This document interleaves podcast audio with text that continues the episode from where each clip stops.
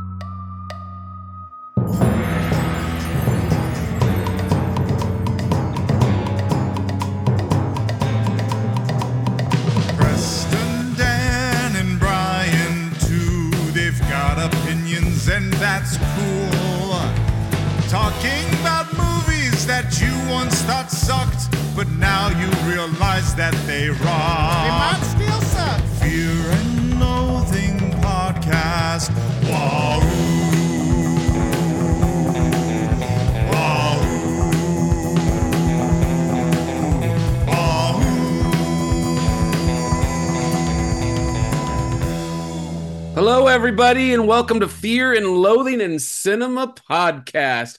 It is February 1.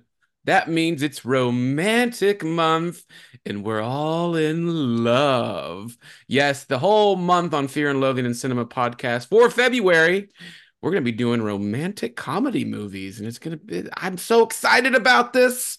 It's uh, going to be great. Uh, we have the f- the first one uh, today. It is from 2002, and it is a movie that I haven't seen in a while. I'm Brian Kluger, and I'm joined by three three amazing uh, Southern hosts with the most here. Uh, we're gonna go to Denton and introduce the uh, the man who uh, likes sand glass blowing, Preston Barta. How are you? I'm good. You know, I like podcasting because I can talk about movies with you guys anytime I want. Oh, I, I like it. I, I like it a lot. And then we're gonna head down a little bit down to Austin, Texas, uh, to to to a man who likes to shoot pool at the bar and uh, not drink chick beer. Uh, Dan Moran, how are you? I'm doing great. I have brought both my babies to bars, so I feel like I really can speak to this. And and you like to you like to frisk things and get paid for it. Pretty things, that is. Yes, it's my side gig. And then the one person who picked this movie this week down in Florida who likes to go to Tiffany's and model her wardrobe after Reese Witherspoon, Chelsea Nicole. How are you? I'm good. I'm really ready for the South to rise. No, I'm not going to say that.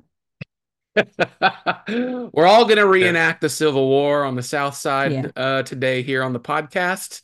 Uh, of course, we're talking about the 2002 movie Sweet Home Alabama.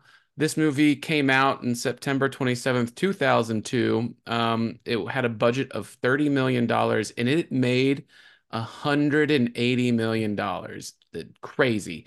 And not only that, this movie, when it was released on DVD back then, it sold 2 million copies in its first day. uh, oh my God. And it stars Reese Witherspoon, Josh Lucas, McDreamy himself, Patrick Dempsey, Fred Ward from Tremors, which I think is a direct correlation to that movie. Uh, Mary Kay Place, Jean Smart, Candice Bergen in an amazing role, uh, Melanie Lynskey, and Ethan Embry, along with Mary Lynn Ras. Um, I'm gonna fuck her name up. Raskub, Rhona Mitra. Oh my goodness. Uh, this is a. It's crazy. This is a a romantic comedy that made a ton that made more money than a lot of action movies. So we're gonna get into this. Uh, but first, we had a question posed. Uh, who who put up this question? That gotta be Dan. Dan, did you make this question up or did Chelsea? Dan. Oh, Dan. Dan, Dan, you're you're muted. Dan's We, muted. we froze for a second. I'm sorry. Um, yeah, I put up.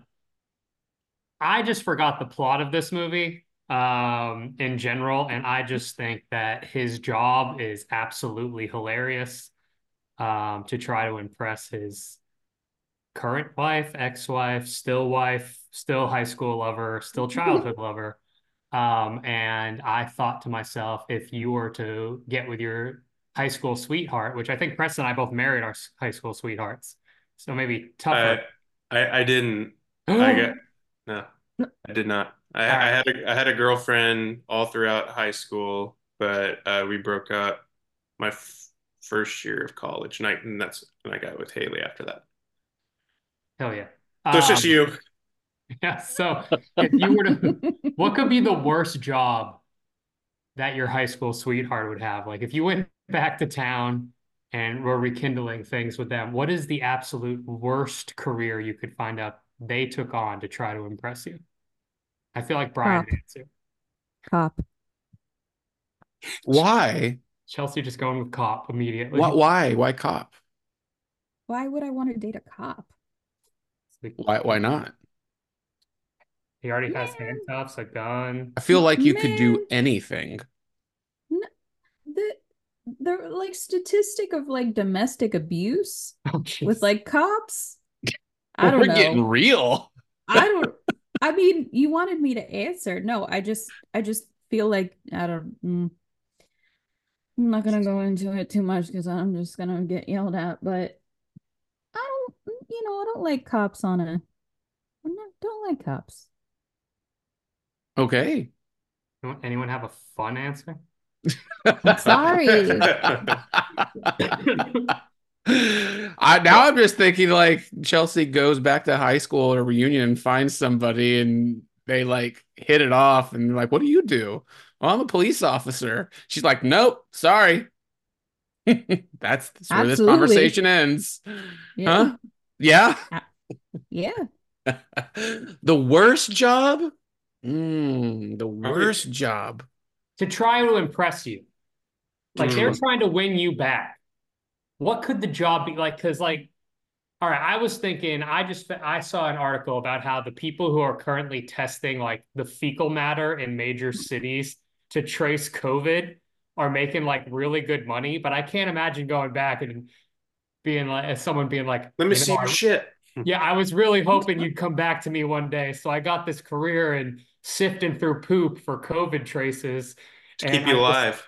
yeah, it's like Yeah. every day I come home, you know, I leave my shoes at the front door so I don't track any of it in. And I wash my hands really good just so I can hold your hand again. Like it's just I mean, it sounds like a shitty job, but you know, I You got, you got that plot figured out.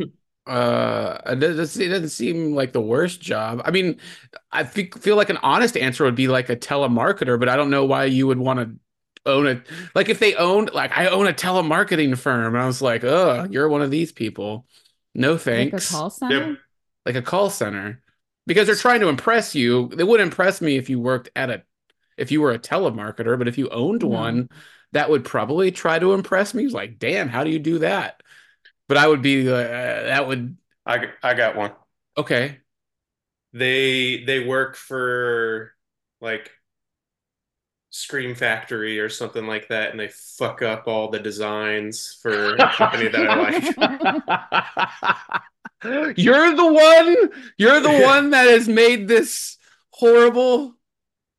at this point it could be somebody who runs the discussing film Twitter account. Just Uh, spoiling movies two days before they go into theaters. yes. The Agent Argylle were the friends we made along the way. Maybe we're all Agent Argylle if you think about it. Yeah, yeah. Oh my. I'm. I'm trying. Did we get any comments on social media about this? I got one, I'm pulling it up. What did we do? Um, it was Donald Trump's personal assistant. Hmm. I feel like That's great. That's a gra. How did? Why did I think of this? So That's a good answer. But that that was one. Um, Yeah, you you run you run like Donald Trump or Donald Trump Jr.'s like Campaign. campaign yeah. So. because you because it's not about the money. You just really believe in what he's uh, doing. Yeah. so, oh man, And maybe oh, okay, so all right, that's that's very interesting because it could be very well that your your high school sweetheart was very shy and uh back in high school, but now she's come out of her shell or he's come out of her his shell and they work for Trump and they're very uh uh you know far far right. oh my goodness. Or or I- like they're they're they're, they're the head of NAMBLA. Stop it. That would What? be a problem as far as impressing someone. Yeah, that wouldn't impress me. That would I did impress have me. I did have someone, this is making me think about things, but I did have someone that was my very good friend in high school that years later was like, "Hey, I've liked you forever. Uh-oh. I own I own a comic book a comic book shop. Um, do you want to like help me run it?" And I was like, "Sir, we have not talked in 10 years." So, wait, he bypassed, would you like to grab something to eat with me into, do you want to be my business partner and my sexual partner? So he he bypassed everything and he went into how would you feel about moving to San Diego? That's two for one. Well, the San Diego part's kind of a pretty awesome. No, no, Yeah. no thanks. Do you know what San Diego means in German? Will's vagina. What, yeah, are you trying to be Ron Burgundy? I like Preston's delivery on that. It was very nonchalant. Where, I think we all got vagina? nervous around the German part. We didn't know where it was going to go. No, Preston was correct. Whale's vagina question mark. San Diego. San Diego. When did this happen? To me, Yeah. this was years ago, but it was uh it was interesting. Mm. Did you I'll con- did you at- consider it at all? For like a day. Wow. But I'm Come to I'm- sit, literally move across the country and I hope they run a never listen comic book this. store with me. Is the comic I- book store still open?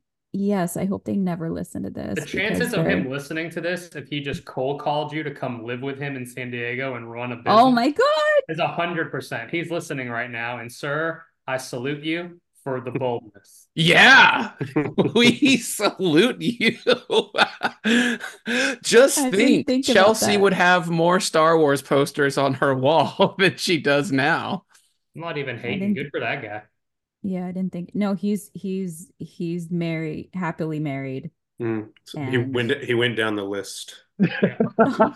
it's a numbers game at that point. We're just got 20 names. One of them's going to say yes. His da- his dating thing is also girls he knew who have LinkedIn pages that like match up with what he needs. like Probably, yeah, probably. So did he did he make a phone call to you or was it like a text message? Yeah. No, this was a text. How long do you think he spent writing that text? You know what I mean? Like he's like, all right, I haven't not talked to her in years. Here goes my text message to see if she wants to Hey come. Chelsea, remember me from high school? I've got a... Chelsea, remember me from high school? Question mark. Double space, new paragraph. Anyway, I, f- comma. I feel like Brian did the same thing to me at Fantastic Fest. I did. When I saw kind of like- Chelsea for the first time in years, I went up to her. I was like, "Hey, I'm Brian. Do you remember me? We stayed together." No, you say your whole fucking name. all Oh the yeah, I said, time. "Hi, I'm go, Brian "Hi, Kluger. You Brian remember me? We stayed together." And I was, I was like, yeah, okay. Weirdo. I was with Alex Spivey. I remember that. I remember Alex. Uh, I I said like, "Is that Chelsea?" He goes, "Yes." Went Spidey, the over there. man who does not like bread. Yeah. No, that's funny. Fries. Oh yeah, he didn't Yeah. like French fries either. Great, weird. Um, oh, what what an interesting. I'm just trying to think of. I'm I'm trying to put myself in that situation and looking back at high school, if there would be anybody that, like Dan said, would be so bold as to like, hey, how are you? Uh, remember me? Uh, I've got a comic book store. Do you want to move across the country and just uh work this com and I like that he thought of you because you're nerdy as shit. you would run a comic book store. Hell, you may have taken it over and salt burned his ass. I wish I would have. I that just occurred to me. I was like, oh shit, I could have could have franchised this. I could have okay, never mind. Oh man, that's good. Uh yeah, I mean, I don't know if I mean this kind of happens in Sweet Home Alabama.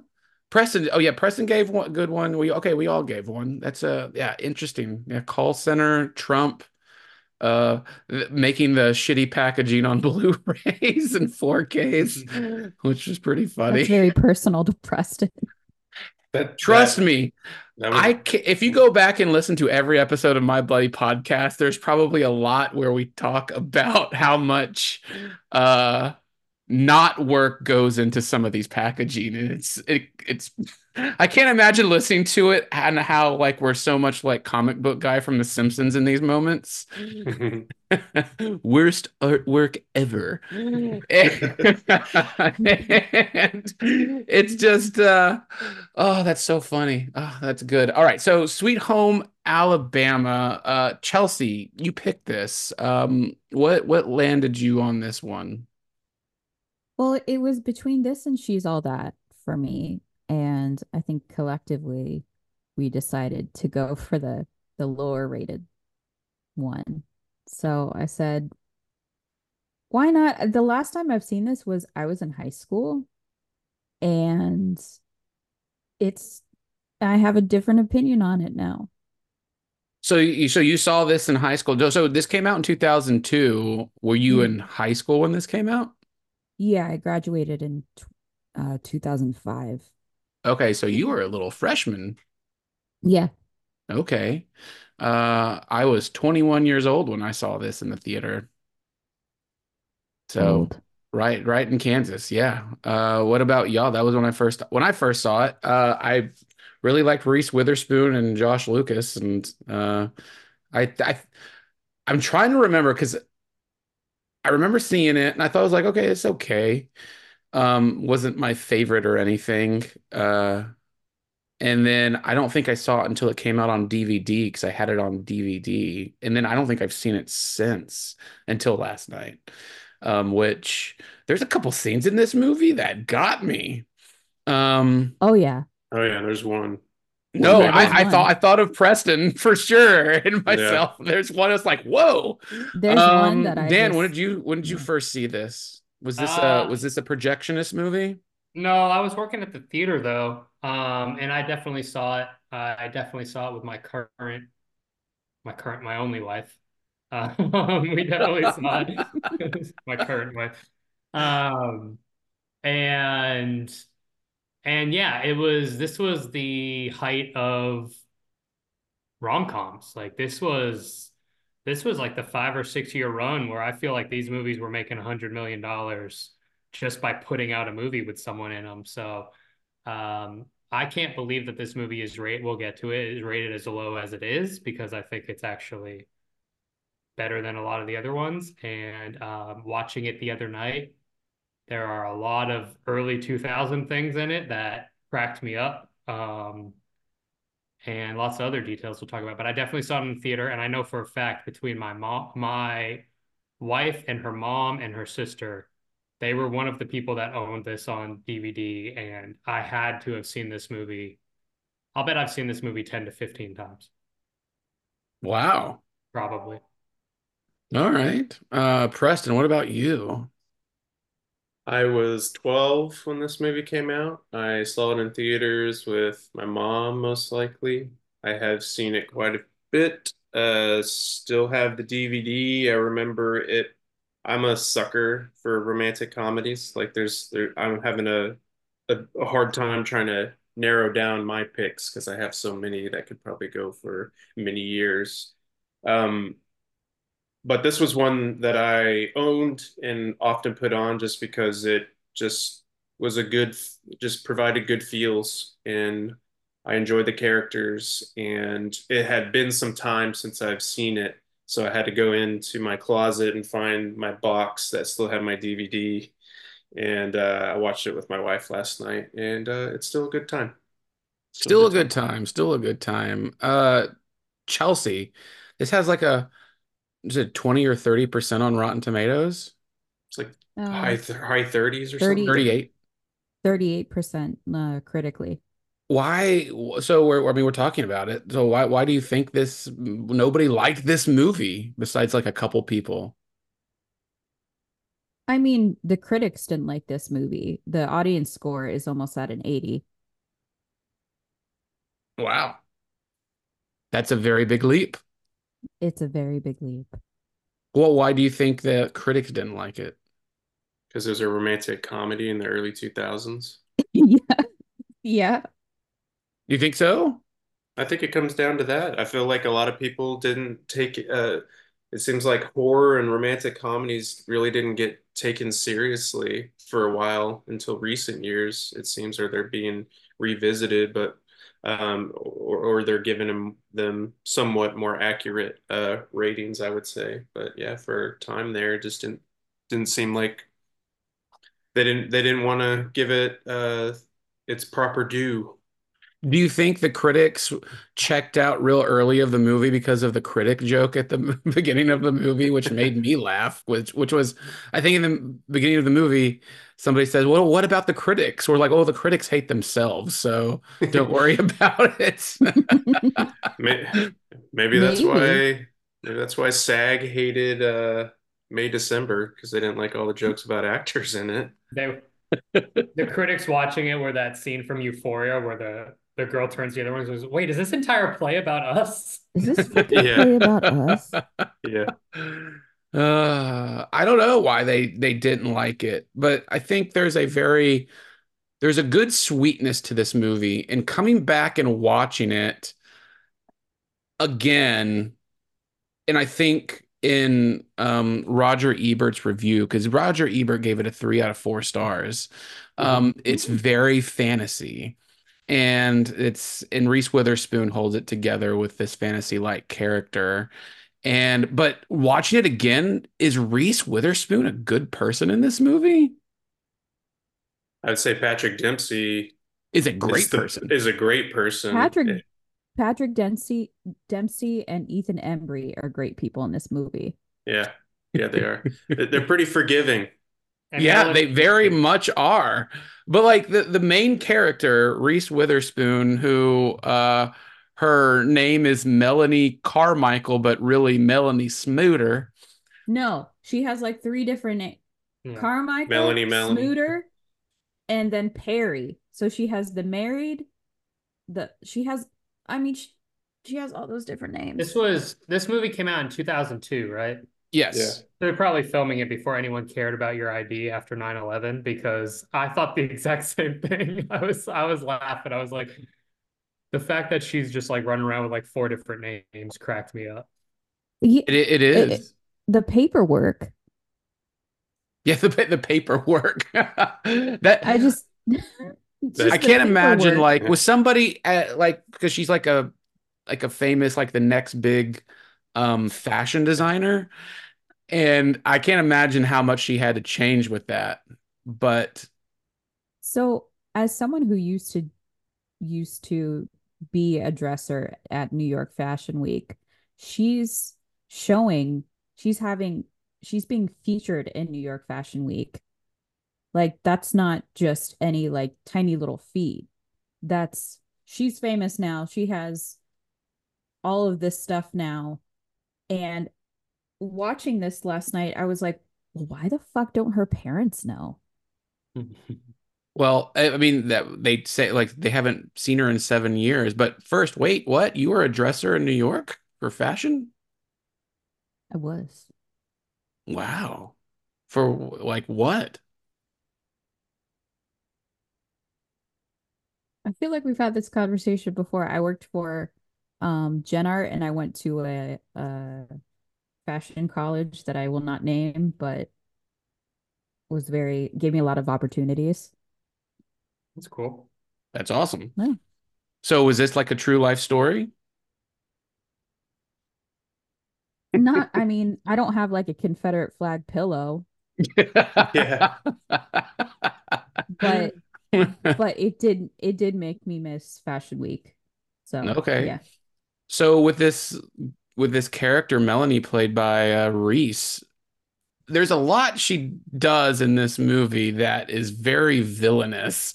One Mhm. being allegedly dating somebody and getting married to somebody and her never telling him certain aspects of her life. Like what coming into it in 2024, what do y'all think about that? No, there's a lot that's problematic about her. And yeah, in watching it now compared to then, I was just like, yeah, you just don't do that to a person, especially when she got drunk. And you know, anybody who gets drunk can stay say the darnest things. We, I mean, uh, we got she some people on here. somebody in Yeah. public in Yeah. front of everyone. That was crazy too. Yeah. No, and the person that probably, you know, was most forgiving to her, she she did that too. Yeah, that Yeah. whole scene in the in the bar where she outs him is just I just want to slap her and take her outside and be like, shut up. Shut And it's so quaint that it- face.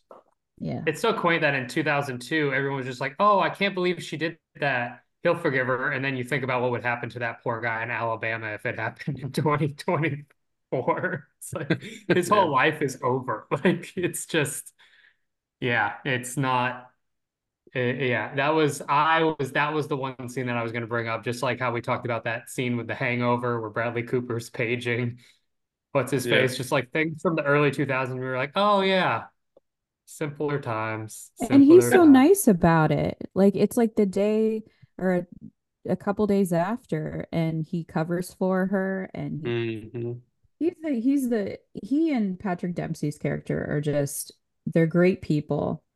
And Yeah, I told my yeah, Yeah. I told my wife this morning I was shocked. I forgot that like Patrick Dempsey is just the only time he gets angry is when he goes down to surprise her and finds out that she's married and she never told him. And I was like, completely reasonable reaction. Completely but my reasonable. favorite my favorite part of that is where he goes to this like Southern Civil War Confederate, you know, reenactment, and and he just is like, "You married your cousin."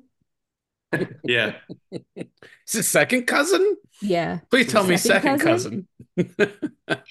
He's he's uh he's a good guy in this movie. He's just like, all right, you lied to me. We can figure this out. I still love you. And then at the end, he's like, yeah, you're just not for me, and lets her go and doesn't make a big piece of drama. Like even some of the garbage that is on Netflix now that I only see pieces of, they um that my wife watches here and there. I feel like the ex-boyfriend or the current boyfriend has to be just to the level of abusive where they can get away with it. Like he's either manipulative or a huge problem or just a big asshole and she never realized it. It's never a situation where it's like, he's a good guy, he just wasn't for me.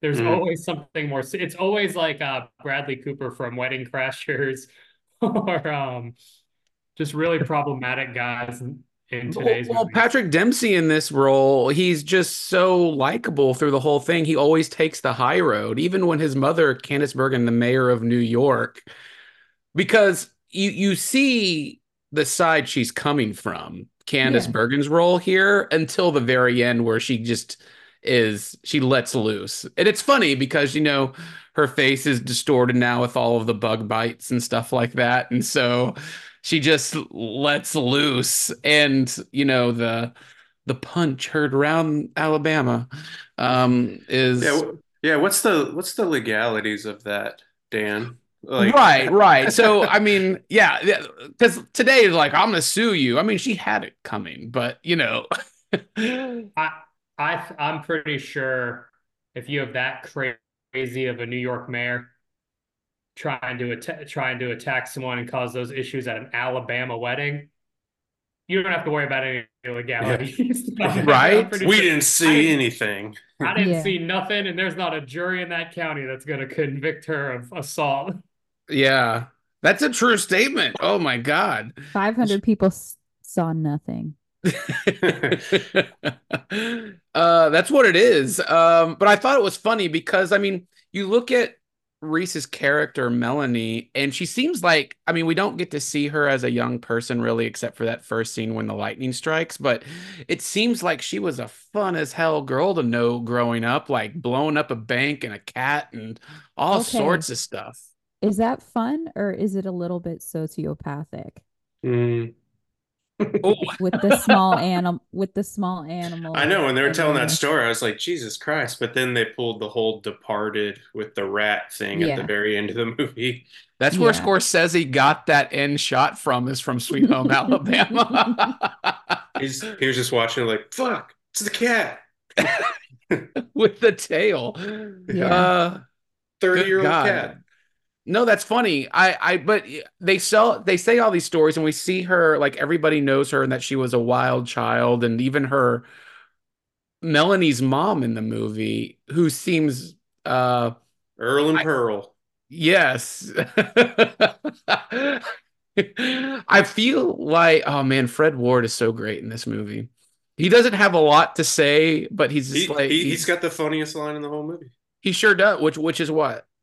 Um, what was it? The the you, you can't ride two horses with one ass. That's true. like su- sugar lips or something. I don't know. Oh, it's so good. No, I just think with it seemed like when Melanie's mom was talking to her, it's like you, I put up a lot with you, you know, like she was a wild child and she, I guess, got out because her mom wanted to get out of that life. And then, and then I'm looking at it. I went away to college for five years. She, Melanie Reese Witherspoon went away for seven years, but she never went back to see her parents. She never did anything. That's crazy to me. I can't imagine Well, not. we learn be- Huh? we learn why though. Why? What was the reason? What was the reason Did it? Did I miss Um, this? of her of her just like not coming back and everything? Yeah, that nobody had seen her in seven years. That's a long time, Well, I mean, she she got pregnant, she lost the baby, right? and it kind of threw her into, you know, a tailspin, and so she wanted nothing to do with, you know, anything, so she left. Hmm. It's not strong enough. Yeah. I I mean, mean- if we start if we start breaking down, I mean, this is going to be a really long month of podcasts if we're going to break down the the hoops and gymnastics done to get these plots going in these movies. I mean, there's I feel like every rom-com from the mid 2000s is just someone playing Mad Libs with a small town and some some uh, obnoxious thing. Like think about How to Lose a Guy in 10 Days and like Failure to Launch and all these insane movies that came out. All the plots are crazy. It's just this one they try to ground a little bit more, but you're still like, eh, pretty dumb. Well, this Pretty whole dumb, thing is it is about like Gets the job what what society thinks you want that is perfect versus what your heart wants. Yeah, I think she wanted this life. Then you, you see it. It is Cinderella fairy tale. I mean, coming from her double wide trailer to New York and then renting out Tiffany's to pick out your ring and being in a high elite society. But she He rented what she- out he rented out the seventh floor Tiffany's for her, which is Yeah. That's baller. Can we, Very can we take a can we take a quick pause with her getting to Tiffany's of like how cool you would feel being in a limo and your limo driver's like, hey, he's running behind. We got to go in here and be like, fuck no, I'm not going in there.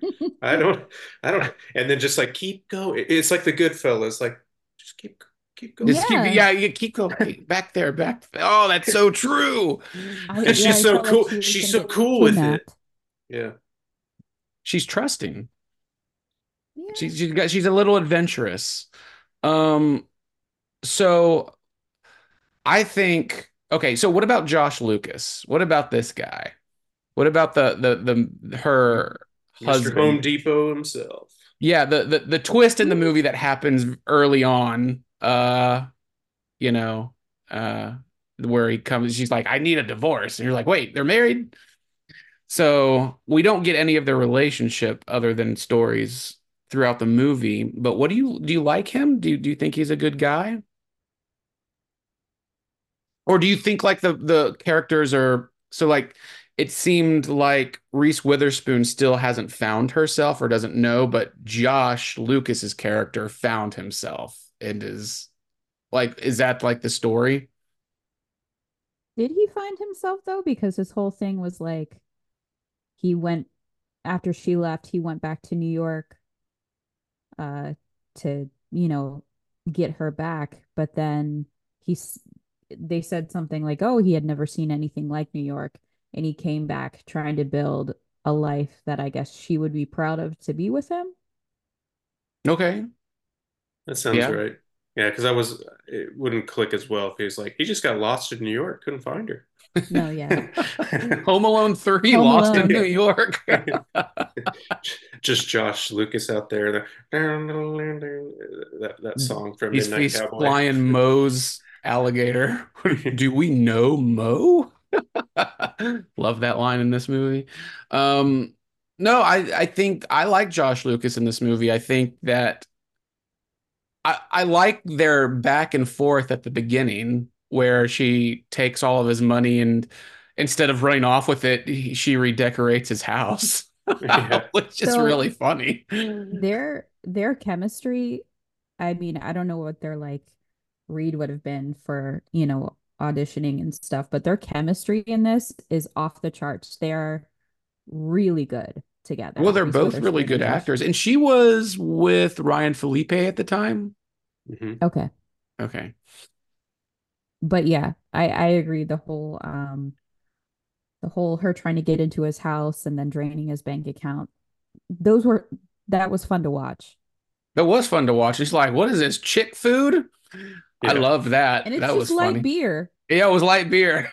and it was like I loved like when he's so upset, he's just drinking the beer like from an upward angle and not Yeah. stopping. Like we've all been there.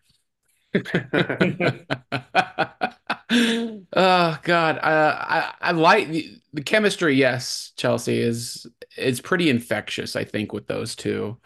Um, some of the side characters I really wanted more from, like Rhona Mitra, who I I just like her. Um, in He likes general. Hollow Man. Yeah, like like Mhm. her. And then um I we get more of Ethan Embry um and where he comes from and maybe to go back to like why he's so uh forgiving. Like I think he probably just has a carefree attitude because he has all the money in the world. Like he comes from an uber wealthy family and he's Mhm. just like, "Oh, I got it made." And his crazy ass grandfather is blowing anvils up in the backyard. hmm It makes sense. Honestly, the thing that surprised me was other than Heavenly Creatures, what Melanie Lynskey has been hiding the fact that she is not American for like 21 years now. Because Yeah. I saw this movie and she does such an incredible like Alabama hick accent that I was like, no wonder I never for a moment in my life thought that she was anything other than an American.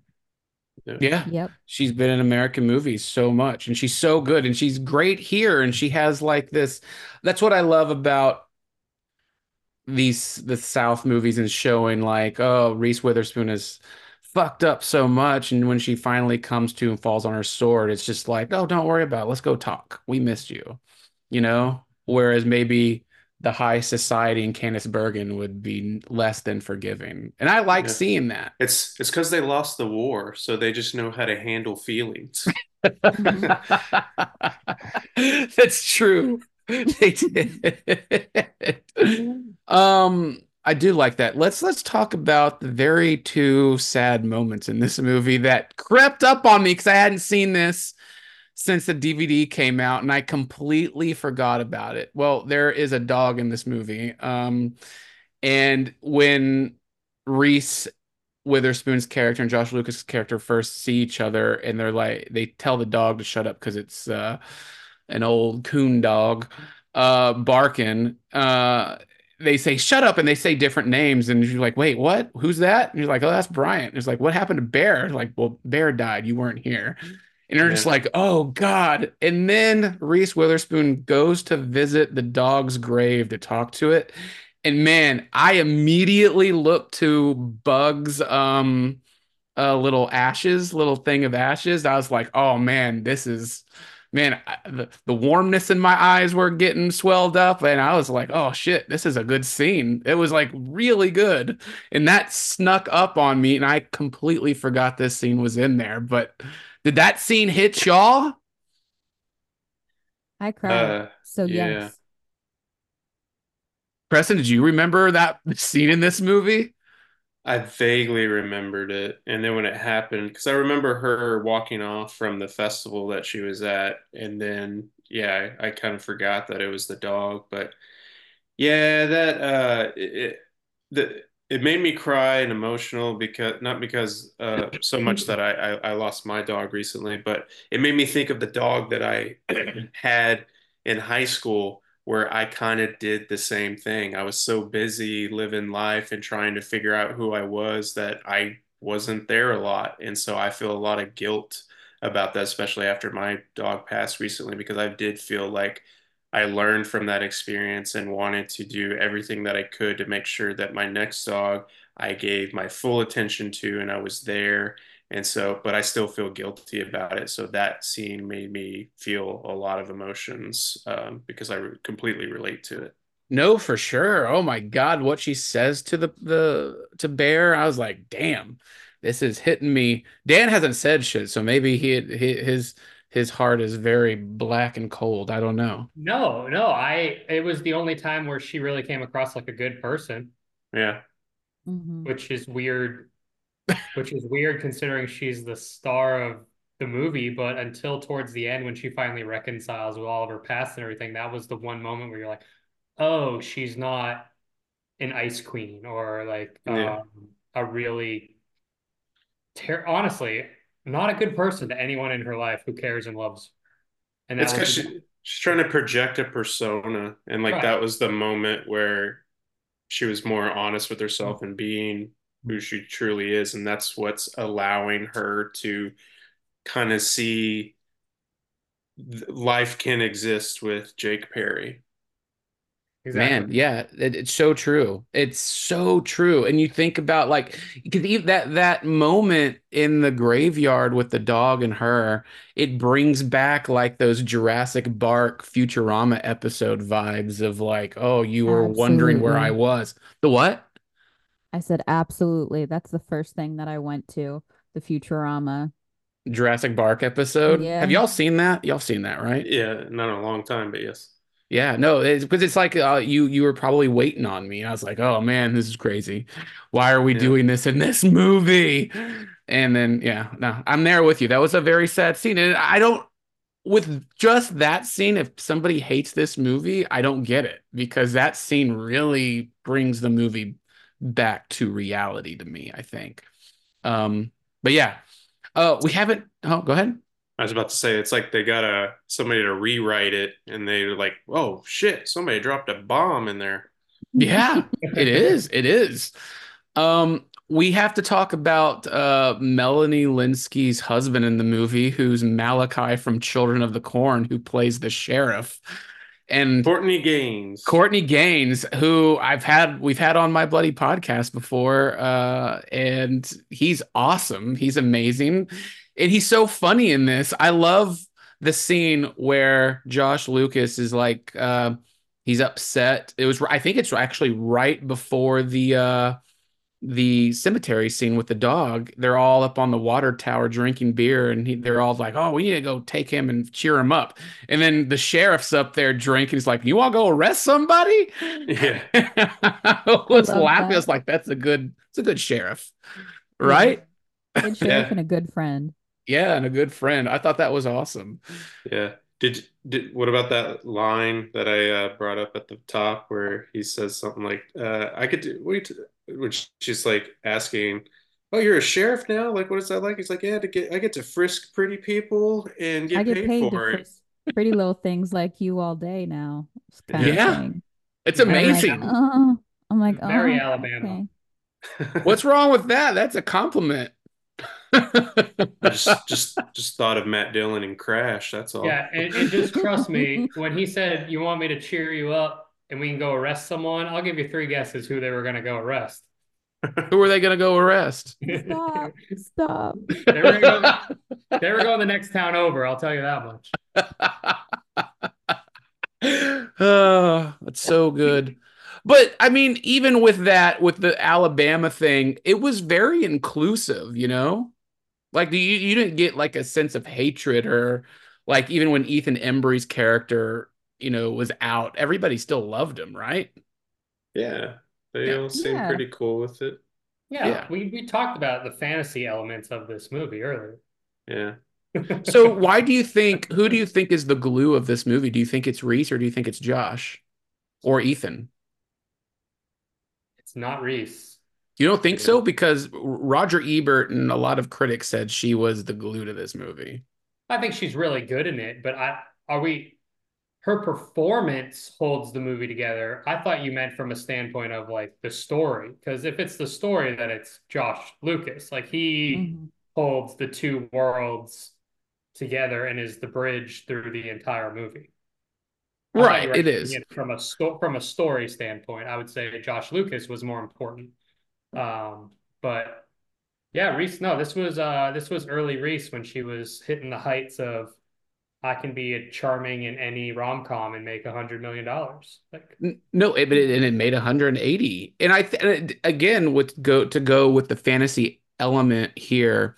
I really think that in the late 90s and early 2000s with all of these romantic comedy movies, they're all science fiction films in in reality because none of this shit would ever happen. It's so far beyond like Notting Hill. I love the movie Notting Hill so much, but that movie, that shit would never happen The notebook. ever. Huh? The notebook. The Notebook. Yeah, correct. All This these movies kinda in these eras. of the Notebook. Yeah, I feel What? like these this in the notebook were like the two major romantic comedies of that time. Yeah. Okay. and coincidentally, they both have guys who are supposed to be the quote unquote bad guy, the Mhm. Patrick Dempsey Yes. character, and then the, and they're both just good dudes. Yeah. I was gonna say James Marsden in the Notebook, a Great complete guy. angel. Patrick Dempsey in this, a complete angel. Yeah, So it's interesting. The director of this movie is named Andy Tennant. And um, he, it's interesting. So his first movie he did, which would m- make Preston happy, is the uh, Olsen twins movie It Takes Two. True. Mhm. Um, he went on to do Fools Rush In, Ever After, A Cinderella Story, Anna the King. He then did Sweet Home Alabama. Then he did Will Smith in Hitch, Fool's Gold, and then other romantic comedies. He and he actually did the two one of the two best Wonder Years episodes, uh, which was the math class episode and Heartbreak. Um, but interestingly enough, this guy has basically just done romantic comedies. He has a movie coming out that's going to come out uh, at some point this year or next. It's called Unit 234. And uh, he's not doing a romantic comedy. It's his first step into a horror film. And I'm going to read the premise of it. It's a young wo- woman working the night shift alone at her family's remote storage facility discovers an unconscious man locked inside Unit 234 and he's chained to a gurney and a missing kidney. She must then fight to survive a ruthless gang set on retrieving Clayton at any cost. And I'm like, the dude who did all these crazy romantic comedies is going into horror. What do you think is going to happen? What has life Okay. done to this person? seems awesome. I was gonna say I like the premise. Yeah, I was about. I mean, you're trying to listen. He's going to make some money. Back in the day, you could make a rom com for fifteen million dollars, or even less. And if you had a good premise, enough people would go see it, and it would be profitable for you. And I think those days are are gone. And but horror, on the other hand, low budget horror. If you get that thing to pop, you're immediately going to turn around and, and make money on it. So it may just be a uh, keep your career going situation. Mhm. Right, right. And do you know who produced this movie? My boy Bruckheimer. No, no, well, almost Neal Moritz, the guy who did uh Fast and Furious and Triple Mhm. X and I Know What You Did Last Summer. So a genius in his own right. Mhm. I'm just that's amazing. Um I I love that about him. He Bri- did Sweet Home Alabama. Brian is Brian is the Adventures of Briscoe County Jr. good since he directed episodes of that. So Oh, he yeah. did. So yes, that is true. The the director Andy Tennant. Yeah. So for those of you who don't know what Adventures in Briscoe County Jr. is, and you like Bruce Campbell, I have that DVD set right up there. Advisco, Adventures of Briscoe County Jr. is amazing. It is. Whoever has not seen Adventures of Briscoe County Jr. highly, highly recommend. It's it's great. Uh, with Bruce Campbell, adventure, western, sci-fi, all of it is in there. Um, but and it's interesting. We brought up 9/11, never forget, earlier. Uh-huh. This was the first movie that was allowed to film in New York after 9/11. Oh, Oh. wow. Yeah, Okay. this was the first movie that was allowed to film, which Film is it up. weird to say, right? It's weird to say, and also they're letting a a woman with no IDs, multiple identities, Yeah. just flying around, tricking And- the world. In addition to that, this was the first movie that was allowed to actually film inside a Tiffany's store since Breakfast at Tiffany's. I do know that because that was a big deal. Why is that a big deal? I don't know. Just because the, I mean, the, it's one of those brands that keep, keeps up their kind of like luxurious side by being like Exclusive. scarcity. Yeah. Yeah, Mhm. exclusive. So It's like if you saw the inside and knew what everything was, it loses its luster if you ever actually get to walk in there. Yeah. But in this movie, it's just like she walks in and there's like 30 people at the ready, just like, pick whatever you want, madam. Yeah, It's awesome. It's very, it's very awesome. Yes. it's very cool. Chelsea, Um, I got a quick question. Chelsea, would your significant would you like it if your significant other did something like that? It allowed you to pick your own ring? Because I had a debate with my wife last night about it. If uh, I was like, would you like that? If I came from a place that had a lot of money and I just gave you the option to pick your ring, would you like it, or would you rather me do the work? So I'm, um, I thought about this while watching that last night, but I was just like, that's like a dream to just let me pick. But then I was like, you don't know me well enough to like pick something that I'd like. Yeah. Well, Well, they're I- together like eight months or something. Yeah, it's something Yeah. short. But then again, it's like uh, like what's because you know I thought about that too of when that scene was happening again, where it's like okay, so this is such a cool gesture, but does does does a woman want to be proposed to traditionally because he does get on one knee, but he has not picked out, or does somebody want? I guess it's up to the person. It's like, oh my God, I have the whole store and I can pick anything I want to and we can pick it out together. Or like I'm curious on like where the romance is in that because I know it's there's a romantic gesture and just you two being in there and everybody there for you, but then also like the surprise of it all. I don't know. I think that's a thing now, though. I think a lot of couples go and pick out the ring together.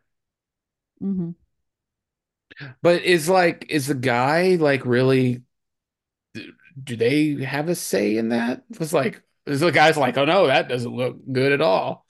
Or is like, oh no, whatever you want. I think that second option is the answer. Okay. I mean, she has to, she is choosing to wear it forever. So if you're designing it with someone, then I would default to her at all times. especially if they come Yeah. from a place that where their profession is in design. Yes. For Oh, true. Maybe That's- that's why he did it. Yeah, Well, that's true. he he comes from a, a family that's just like, oh, just have my assistant get it for them, and like you know, and so this is like, well, you know, I want to do a little more than that. I'll at least take her to the store. Well, it would it have been more romantic if he had just walked her in there and been like, "Listen, I spent weeks trying to find and design the Yeah. perfect thing. I realized that you are the design expertise." Blah blah blah. Like there, boom. Problem It would have would have been a funny little scene. It was like, uh, well, which one do you think? Uh, it- you know, I came in here and I was thinking about this one right over here, and then it's not the one that she wants. Or even him waving off the Tiffany's people for like three other rings that he like wanted to bring out to show her as like choices, and she gives him a look, and he's like. Yeah, Bruce Campbell, Bruce Yeah. Campbell from Spider-Man. Yeah, yeah. yeah i don't i don't know i guess like seeing that seeing that now i just so like preston's question it, i i would like like for whoever to propose to me would know that i like know what i want and like we had talked about it beforehand Mhm. but um but i mean i'm not gonna be like oh no that's not fucking cool that he took her with all of his wealth and his resources to like tiffany's it's like whatever you want ma'am Yeah. so I don't know when when it, when it's a ring, it, it's a bigger deal. Like I, I'll do like spontaneous type of stuff like that for my wife's birthday this year. I took her to a bunch of different bookstores to allow her to pick out her books, and that seems fine to me. But when you're doing a ring, personally, being the more, you know, uh, self-appointed romantic type here, um, I would rather put in the work. But you know, to each Yeah. his own. yeah Well, now I'm like curious. Is like, does does Chelsea want to go to like Tiffany's, or does she want like a Star Wars engraved like lightsaber ring? i do you think i'm tacky? Do you think i'm do you think i'm tacky? Do you think i like heart do you do you i i just want you to anyone listening your your wife your girlfriend she doesn't want heart jewelry. No, no. Some people do. i'm gonna they They're lying. i'm gonna tell you right now they don't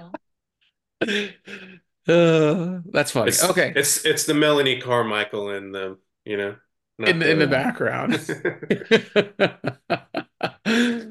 um uh let's talk about the songs and music in this movie. Uh, it's like i forgot about the band SHeDAISY.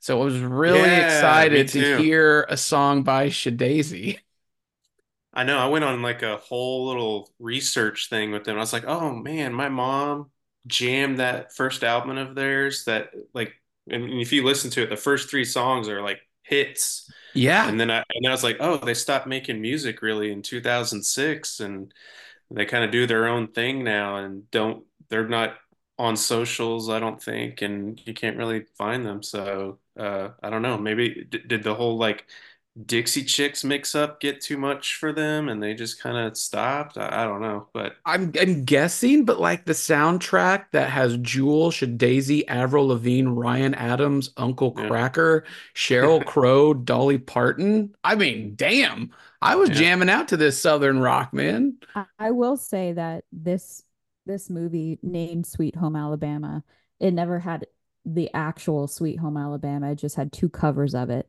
Yeah, Right. Wow. because Lynyrd Skynyrd's racist. I mean, parts of the movie are as well. Yeah, I mean, I, I get like you they they Southern played it pride. twice in the movie, and one was by Jewel, which Yeah. I'm sure Reese might have had a say in that. I imagine, or maybe like the rights to Lynyrd Skynyrd version was very expensive, and they went Yeah. with two covers. yeah. That's I fine. Did you want to hear the Lynyrd Skynyrd one? Yeah, because I like Lynyrd Skynyrd. I do too. Maybe uh, they they should have got Jerry Bruckheimer as the producer because he made it happen in Con Air. Also, also because lightning striking things is a big plot of this movie. Ah, yeah. I'm surprised he didn't sign on Ooh. Immediately.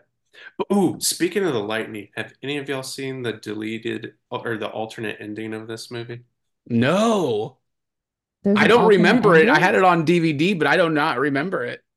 I'm very excited. So there, so there's an alternate ending of this where right at the moment where she finds him and there, she he's putting out all the rods out on the beach and she's about to kiss him and then like this the rain's falling in slow motion. She's kissing him and she looks up and a flash of lightning comes down. I was like, "Oh my god, they're going to kill them." and I was like, they're going to carry home that whole metaphor about lightning not striking twice in the same spot. And so it ends with them uh, after this supposed lightning strike happens. It, so right when she's looking up and there's a flash of light, it, it cuts to back at the reception. So apparently, in, in, in, uh, compared to the original ending, which has them all at the bar because at that point the whole wedding shut down.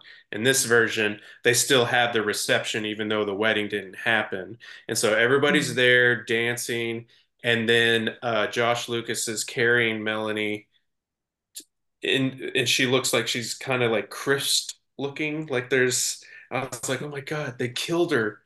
And then and then he says like she got struck by lightning. I was like, oh my god.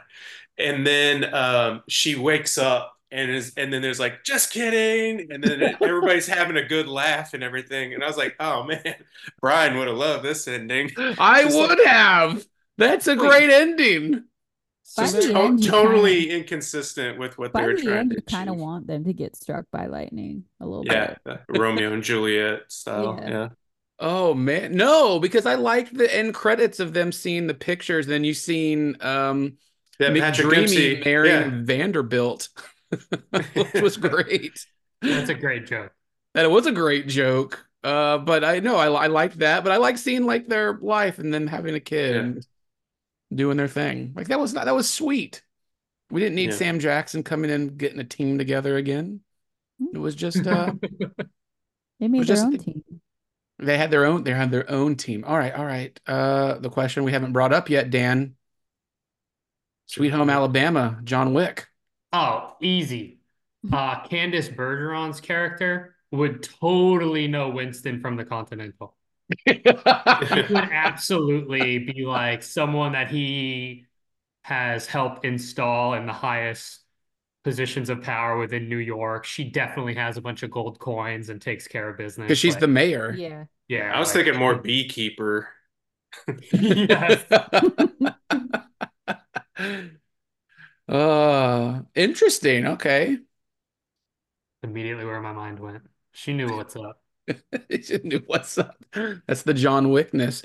Um, what do y'all so it's a 38%. Chelsea, what do you give this? What what does this movie deserve? What did your Letterboxd say? Hmm. I, I gave this three stars. Yeah, I'm about the same. So like some like 60. Yeah, I would say 60 some like mid 60s. Yeah. That's where I feel. All right. I think 65, 70.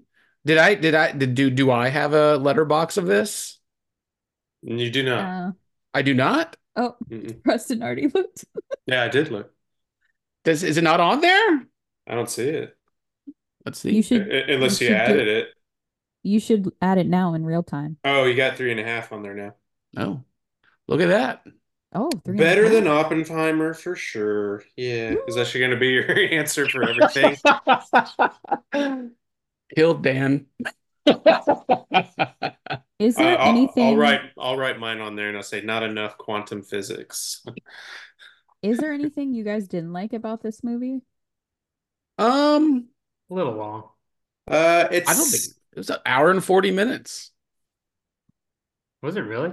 Yeah, it's not yeah. long, dude. Oh, Argylle is two and a half hours long. That felt I long. It, I thought I I thought it was over two hours. No, it's an hour and forty minutes. No, that's perfect length.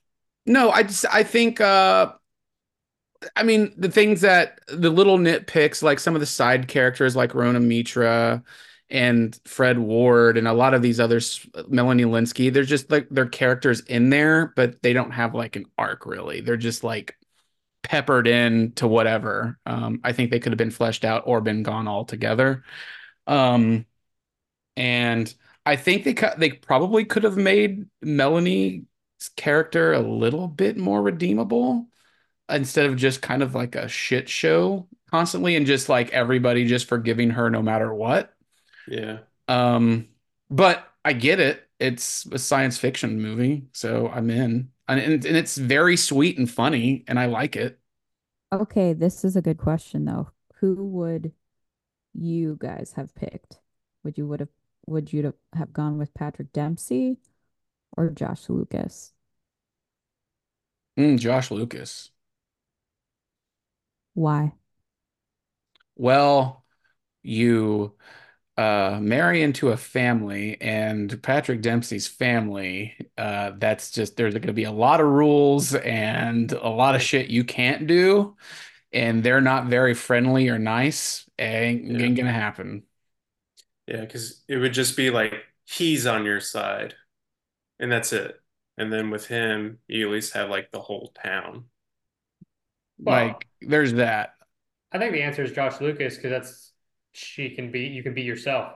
Yeah, and he seemed like more personality. I mean, I I, I mean, McDreamy is nice, but he's uh maybe no personality. Like he's very Well, he straight narrow. and he was literally in love with a person he didn't know, Yeah, Yeah. very true. really weird that he was still was like, I left "No, you I'll a, still roll the dice here. I left you a flower for every time I thought about you. Yeah. So what about you? Me? Yeah. Um oh, I don't know. She's really swayed by that Tiffany's thing. She is. No, She lived that life, Dan, Yeah. as she said. She was Yeah. a New York fashion designer.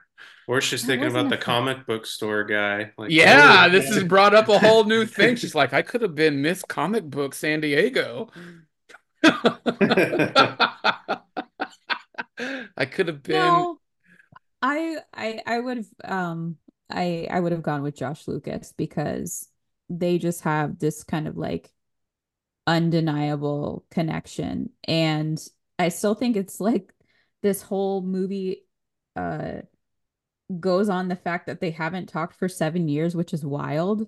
Like, did she just like leave and then send him papers and they never talked about like divorce or they never talked about anything? And this whole movie is is pretty much based on like people not communicating at all. Mhm. Um, but yeah, no. Yeah. As much as I like Patrick Dempsey, um, no, Josh Lucas, and just just for their kind of like banter back and forth. So yeah. Yeah, like he he challenges her thinking, and I like that. Yeah. Pretty good. And he's a good blower, He is a good blower. even though we don't Mm. see we don't have any blowing scenes. Yeah, yeah. the lightning does Is all that- the work. Is that on the extras? No, unfortunately not. Ryan That would have has- been that would have been a whole cool process thing. Ryan Okay. has it in his box of porn. Glass blowing and others. Uh, I'm excited. Wait, wait, Chelsea. Uh, is there anything in your notes that we have not brought up? Like any lines that were of interest to you or anything like that? Um, I just think I I was thinking about like the funniest scenes. And one of the funniest scenes to me is when she's looking for her dad and they're doing the reenactment and she's Yeah. like and it's like who you looking for, sweetie? It's like, well, Fifth Regiment, he's about to surrender and I just think that's so cute. I don't know. It's it's uh it's very Yeah. cute. No, I like I like you can't ride two horses with one ass, sugar bean. Mhm. That's Good pretty one. funny. What about you? Anybody? Uh, I'm looking through my notes and Oh, the funny scene, fucking um, when he th- tosses the fucking chicken bone in the water and the dog just deep sea dives. He's like, it Oh, comes yeah. back up with it was so great. it's eight Can he eight swim? feet. Yeah. Yeah. Can can he swim? Doesn't look like it. that was awesome. I was That dying so laughing. I was- and I, I honestly forgot about this moment, and I was like, "Wait, are they going to kill the dog?" No. Oh God, it's that that that made that made me fun. That that was funny. I I did think it was really funny how she gave her gay best friend's last name, like she took on Carmichael. Mhm. Um, but then she gave uh her like whole backstory. And I mean, this wouldn't happen today in 2024, but I guess 2000 2000s and stuff, they didn't have a problem with it. But the whole thing about her, um, no, I was I grew up on this plantation Yeah. kind of thing. And I was like, yeah, that's probably like the double wide would would be a better story than Yeah. you know, the Cotton family Yeah. uh on the plantation. Right. Uh, And- yeah. And I like do- how their their house at the plantation like has a black housekeeper working there. Yeah.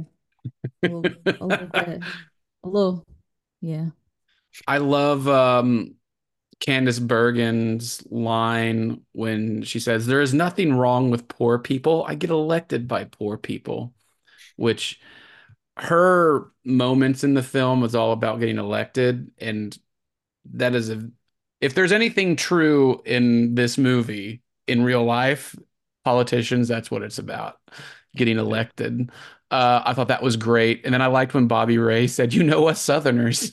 I mean, the minute the Confederacy died, it became immortal. I thought that was great Yeah. too. Uh, they had fun with it. Um, I, I liked when uh, Courtney Gains, right after the frisk pretty things, he says uh, something about like, "Oh, did did he did he hit you? We take that pretty serious nowadays."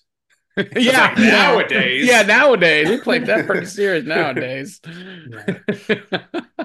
and then she gives it a thought and she's like, No, he never hit me. And then he gives a smile, like, see? One of me. one of the als- one of the other scenes that I thought was really funny was with the after they get engaged and Candice Bergen kind of like outs their engagement with the like the spinning newspapers, Mhm. the old and one of them says it's all over girls. Yes. and I would like that that made me very happy. That was funny. No, it's cra- this cra- it's crazy. And like what this movie did at the box office is pretty nuts uh for being what it was. Um it was it beat the movie The Tuxedo with Jackie Chan and the first Barbershop movie, of course. But uh it had the highest September opening weekend surpassing Rush Hour and it had the biggest opening weekend for a decade until Hotel Transylvania came in and took it over. For that That's a lot. for that Yeah. week. For that month. No, it's cra- crazy. That's This wild. movie made a ton of money. And I and I'm looking at it, it's like, really? That this I get Reese was huge at the time, I guess, because I am trying to think if like a movie like this now would make almost two hundred million dollars at the box office. I mean, I could see this going straight to streaming. That anyone but you Oh. has been making a shit ton of money. Which Quietly. one? The Uh, Sydney Glen Sweeney. Powell. Glen Powell and Sydney Oh yeah, Sweeney. yeah, yeah. They just did a thing how it just crossed over a hundred million or something. Yeah, Oh, It's nuts. It is I'm not. ready. I'm ready for the rom-com renaissance to come back. Get Julia Roberts and Tom Hanks Oh. and Meg Ryan back. Are we counting? Are we counting the uh the Stuntman movie with Gosling and Emily Blunt as a rom com, or is that just an action movie? Because that movie's gonna make a shit ton of money. It's a little bit of both. Yeah, it's a little bit Like both. my wife and other people are like excited about that movie. That's gonna be one Oh, of those yeah. quadrant movies Yeah. where they're like, everyone saw this. Sweet Home Alabama. Yeah, I like I like the movie. It's good. I'm shocked that this doesn't have like a 4K release or like a retrospective since it did so well. Do you think the movie holds up? I think so. I mean, besides those parts that we pointed out, but Yeah. uh, yeah, for the most part, it's still a very charming, easy to easy to digest, familiar but fun. It's a movie. good it's a good snapshot of early early 2000 rom-com. Okay. Awesome. Sweet Home Alabama. Fear and Loathing in Cinema. February month is romantic comedy month. Uh whose whose pick is it this coming time? Is it Dan or is it Preston? I'll I'll be out of town for a little bit next week, but uh, we can. I I'm I'm cool with doing Dan's pick. All right, Dan. Dan is going to pick for next week a romantic comedy for us to do on Fear and Loathing in Cinema. Thank you all for listening. Sweet Home Alabama. It is available on Peacock for free or everywhere else for a little small fee. Um, so yeah, check Sweet Home Alabama out. Let us know.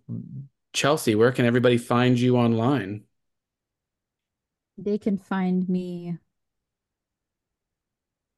I was gonna make Swatting the state bird of of uh, Yeah, Alabama making- and Florida. I was gonna make a joke about like deep South glass, but I don't really have a joke for it. Um, they can find me on Twitter as Miss underscore Tenenbaum or and Chelsea Nico on pretty much everything else.